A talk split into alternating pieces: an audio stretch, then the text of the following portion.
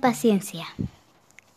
Yo estar muy hambriento, dijo Lucas mientras olía las galletas gigantes que estaban en el horno. Solo unos minutos más, dijo Aurora.